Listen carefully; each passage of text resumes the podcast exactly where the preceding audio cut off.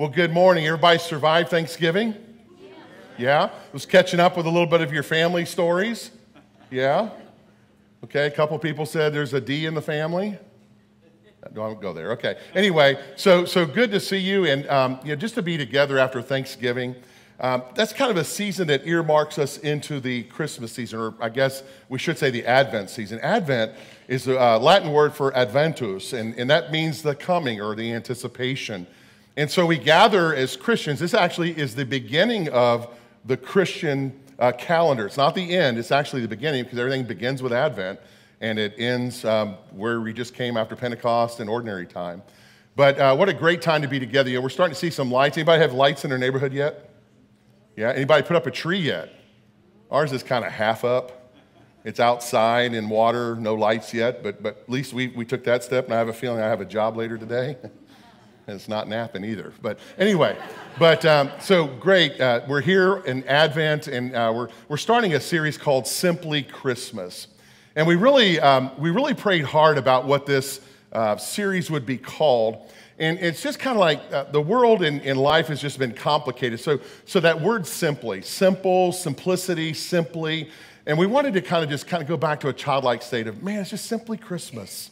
And so our hope is over the next uh, several weeks together, coming into uh, Christmas Eve and then the Sunday after Christmas, that we really want to engage in some topics that remind us of this beautiful yet simple message of what Christmas is.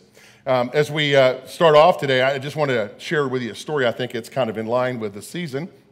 Uh, a young man wanted to play football. Now, my son in law, he, he played football in college. I played in high school. I wasn't as good as him. I was only high school, he was college. And, uh, but so I was thinking about, you know, uh, he was a defensive and offensive person. I was an offensive lineman. And you kind of had to really think through stuff. So you kind of had to know what you were doing because you had to memorize plays. Well, this young man wanted to play football and went to his coach. And his coach was like, I just don't think that you have what it takes to remember all these plays.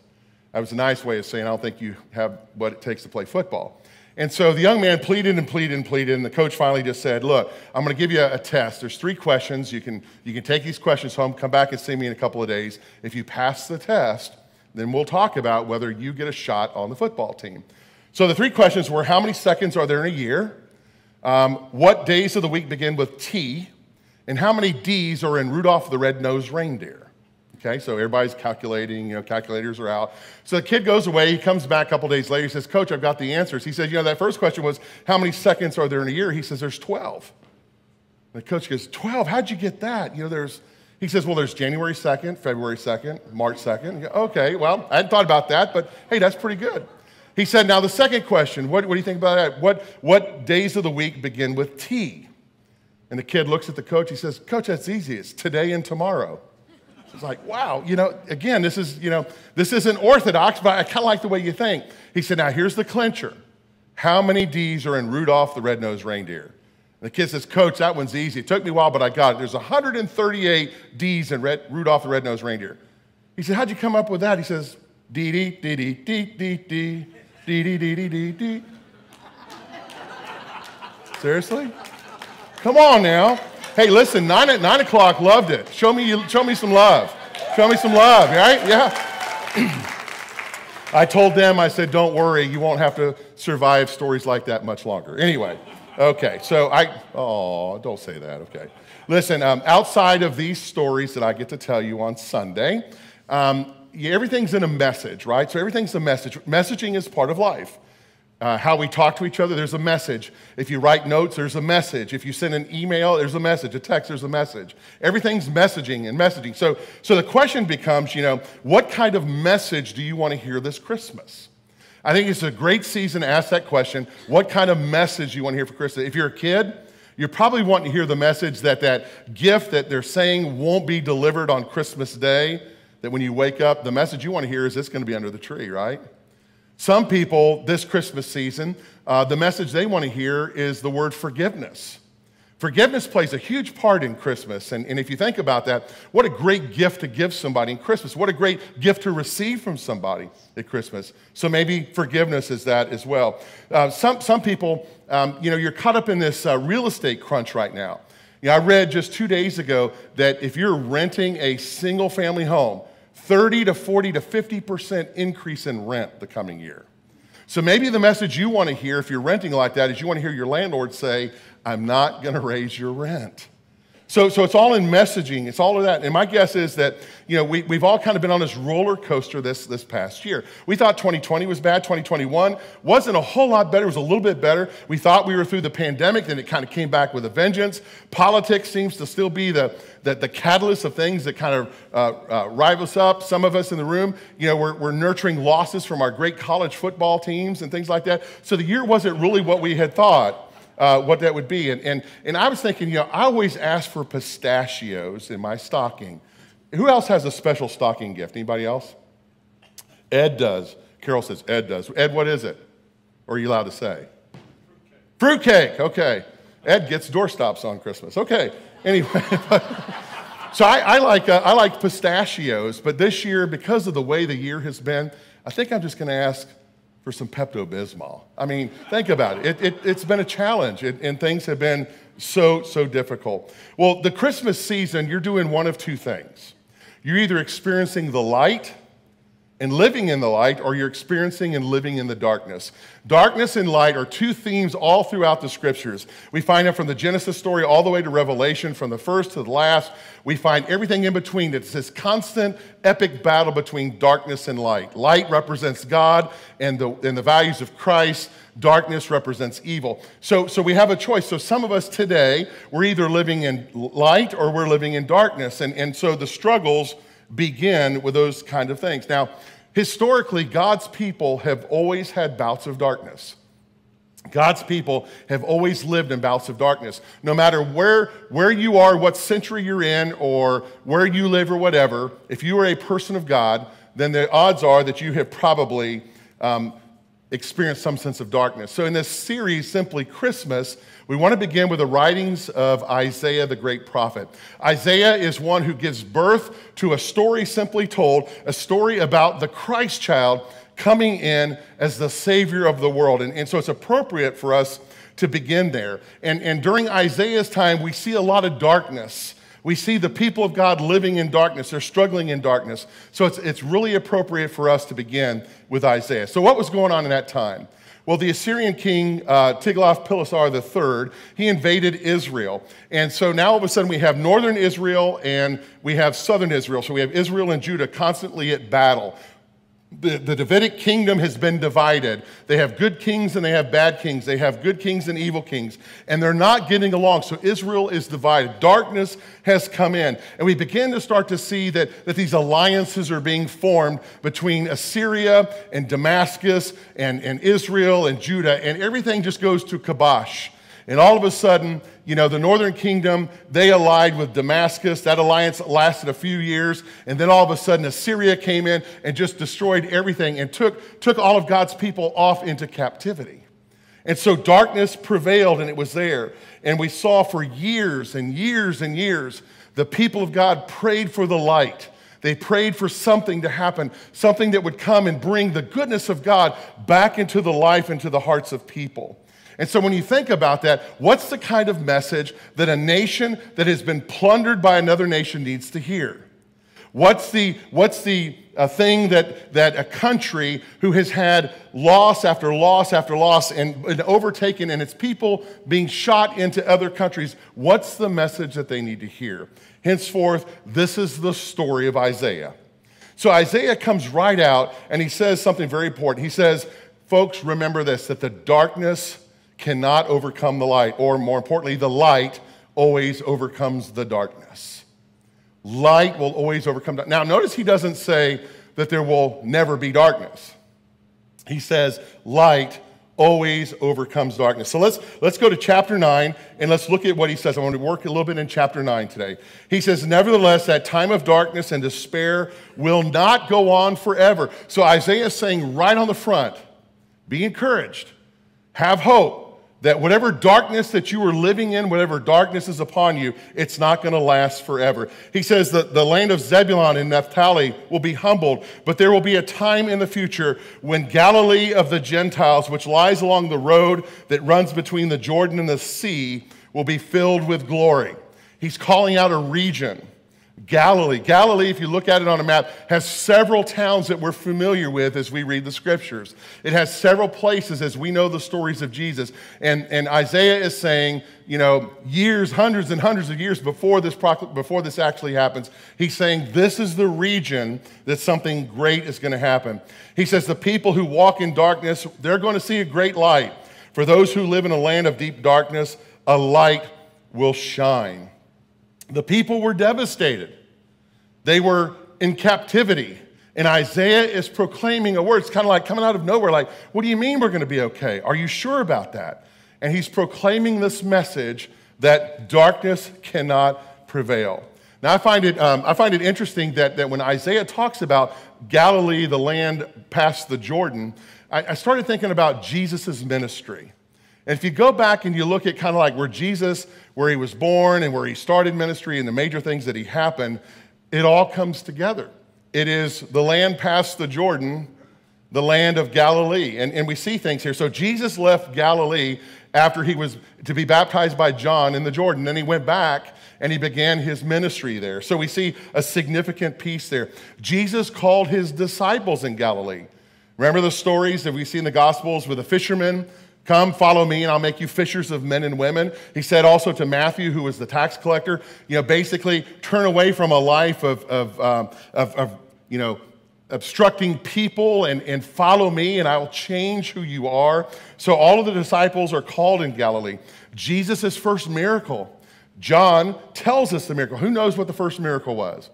He turned water into wine. Where did he do it? He did it at a wedding in Cana of Galilee. So Cana was a, a kind of like a suburb, a portion of Galilee. So Jesus' first miracles happened there. He may have been born in Bethlehem, which is in Judea, but he was known as the Messiah during the time of his life because of his ministry in Galilee.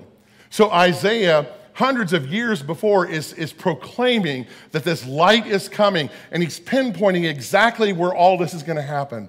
And this is no wonder why Matthew could say this in his gospel, as Matthew is recalling uh, the remnant of this, of this promise. Matthew says, when, when Jesus heard that his cousin John the Baptist had been arrested, he left Judea and returned to where? Galilee he went first to Nazareth and left there and moved to Capernaum beside the Sea of Galilee in the region of Zebulun and Naphtali.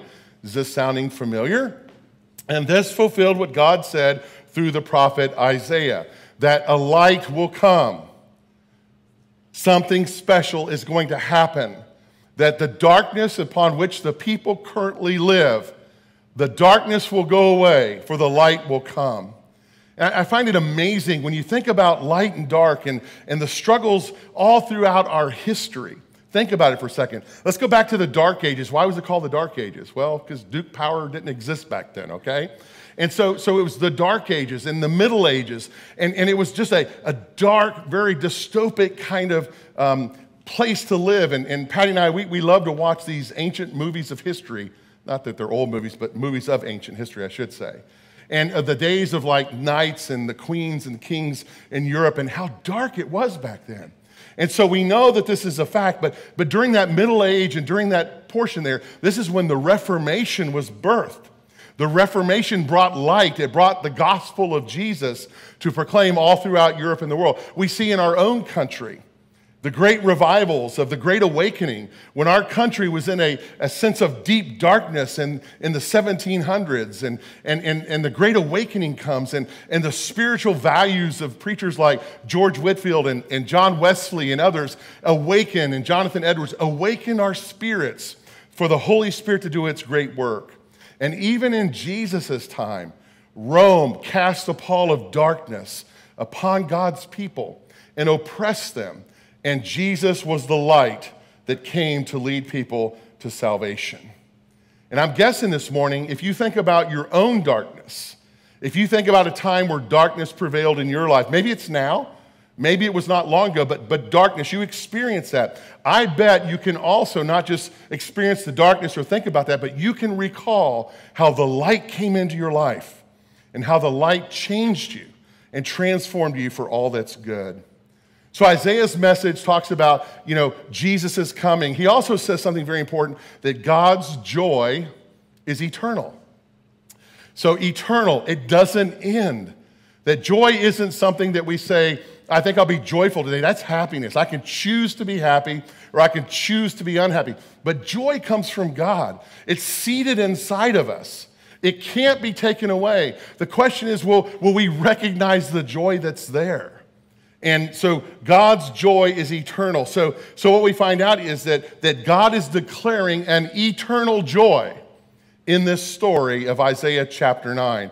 Isaiah goes on and he writes, he says that you will enlarge the nation of Israel and its people will rejoice. They will rejoice before you as people rejoice at the harvest and like warriors dividing plunder. So that's two great examples. Harvest, you know, people are always hungry during this time. A harvest means plenty, joyful that. And he also gives us the flip side of the great battles that occurred. And when you lost a battle, your things were uh, confiscated by the ones who won the battle, the plunders. And he, so he, he gives us an idea of both levels of joy. For you will break the yoke of the slavery and lift the heavy burden from their shoulders. You will break the oppressor's rod, just as you did when you destroyed the army of Midian. The boots of the warrior and the uniforms bloodstained by war will be burned, and they will become fuel for the fire. I love this. I mean, think about it. What, what's the one thing that most people fear? We fear war. We don't want to be at war. But what Isaiah is saying is that this eternal joy that's coming, imagine that, that nations won't even need armies. We won't need any branches of service. We can say to those that serve, thank you, but we don't need an army or navy anymore. We don't need any weapons because nobody in the world is trying to confiscate somebody else, that the whole world lives at peace. And Isaiah is saying that this kind of joy can come, and he's reminding us of the significance of that. I mean, think about that. You know, what would it be like to live in a world where we didn't have to worry about war, where we didn't have to worry about oppressors, where we didn't have to worry about aggression? And Jesus' coming is one that highlights that that will dissipate. So Isaiah, a little bit earlier, said this. He said, the, the Lord will mediate between nations and will settle international disputes. They will hammer their swords into plowshares and their spears into pruning hooks. So, so they're, they're, they're reclaiming and they're repurposing the weapons of war. And instead of killing, being weapons that kill, they're beating them down into weapons of productivity, of humanity, to feed people. He said, Nation will no longer fight against nation nor train for war anymore. See, this is, this is the kind of hope of a people who's, who's living in a time of conflict a people who are living in a time of uncertainty, a people who are living in other nations because the nation that they love has been plundered and overtaken by the enemy. And Isaiah is saying the day will come that the soldiers' boots and their uniforms, they'll light the fires to keep you warm because they won't need those anymore. The light is coming. So, how can this be? So, so think about it. I mean, we think today about what would it be like to have a world like that? And, and some people will say, that's just too far fetched. You know, we're dreaming. We'll never not have armies and navies and all that. We'll never not have weapons of war. But you see, in the kingdom of God, God is calling for that kind of kingdom. Because if it's a God kingdom, then there's no need to have more. There's no need to oppress somebody else. There's no need to overtake the values or, or ca- become a captive of something else. You know, he tells us here that God brings joy through the Son, Jesus Christ. So, how's this going to happen? He's going to tell us it's going to happen through Jesus. How do we find peace? Jesus. How do we find a system where we can live in harmony? Jesus. How can we find salvation? Jesus.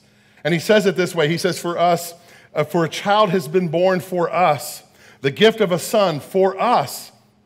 He'll, he'll take over the running of the world, uh, and his names will be Amazing Counselor, Strong God, Eternal Father, Prince of Wholeness. His ruling authority will grow, and there'll be no limits to the wholeness that he brings. He'll rule from the historic throne of David over that promised kingdom, and he'll put that kingdom on a firm footing and keep it going with fair dealing and right living, beginning now and lasting always. The zeal of the God of the arch of the angel armies will do all of this. So Isaiah is saying that, that this message, we have to look at, at, at what's going to happen. A couple things. A, a child is going to be born. So the prophecy says, look for a child. The second thing he tells us is that, that, that the Messiah will be the Son. The Messiah will be called Everlasting Father, Prince of Peace, um, Mighty Warrior, all of those names. And the good news is that Isaiah's message says is that God will make this personal. That this isn't something just to read about, this isn't something just to be told about, but that God will make this experience personal in history and with those who aren't there at that particular time. It's eternal, and that eternal history will happen. You see, here, here's the point. In, in the end, there's going to be two groups of people in the world. There are those who are going to need this child, and there are going to be those who don't, okay?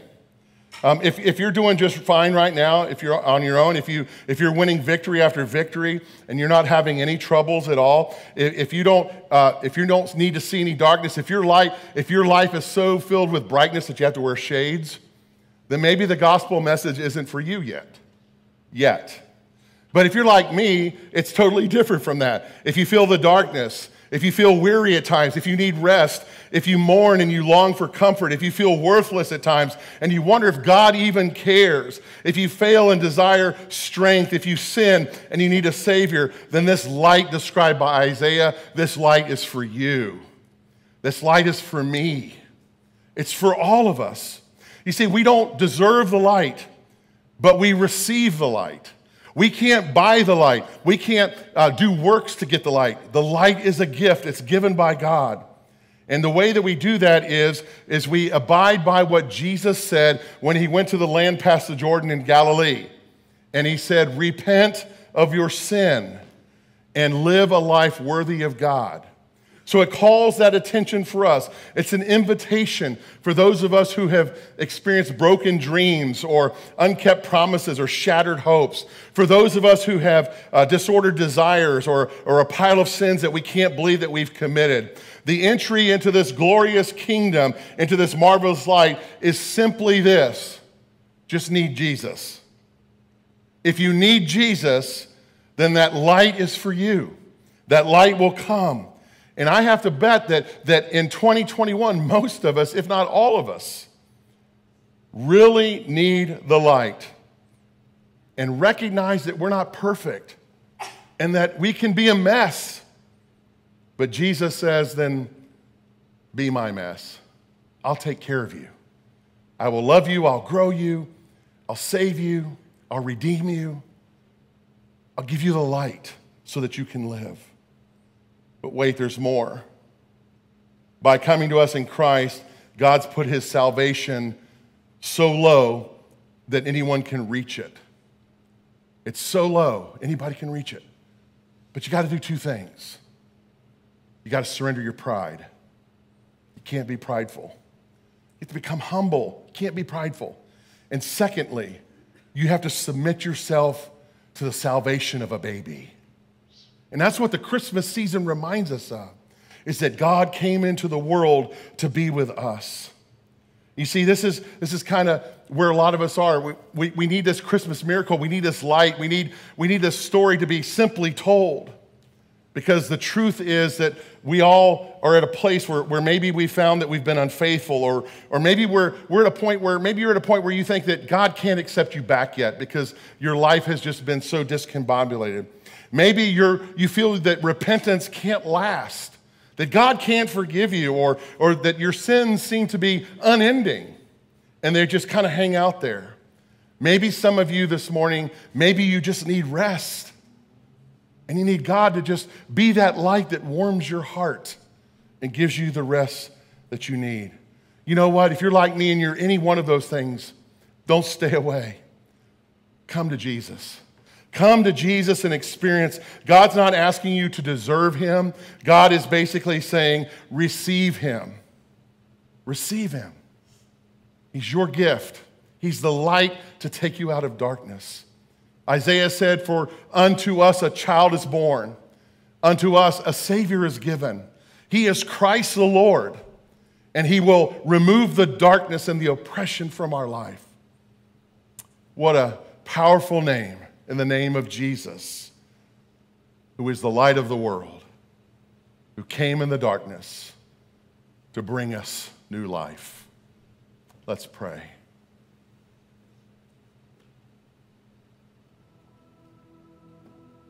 Lord God, as we ponder these words, help us to live into the truth that out of the darkness comes the light, and that you call us to be children of light.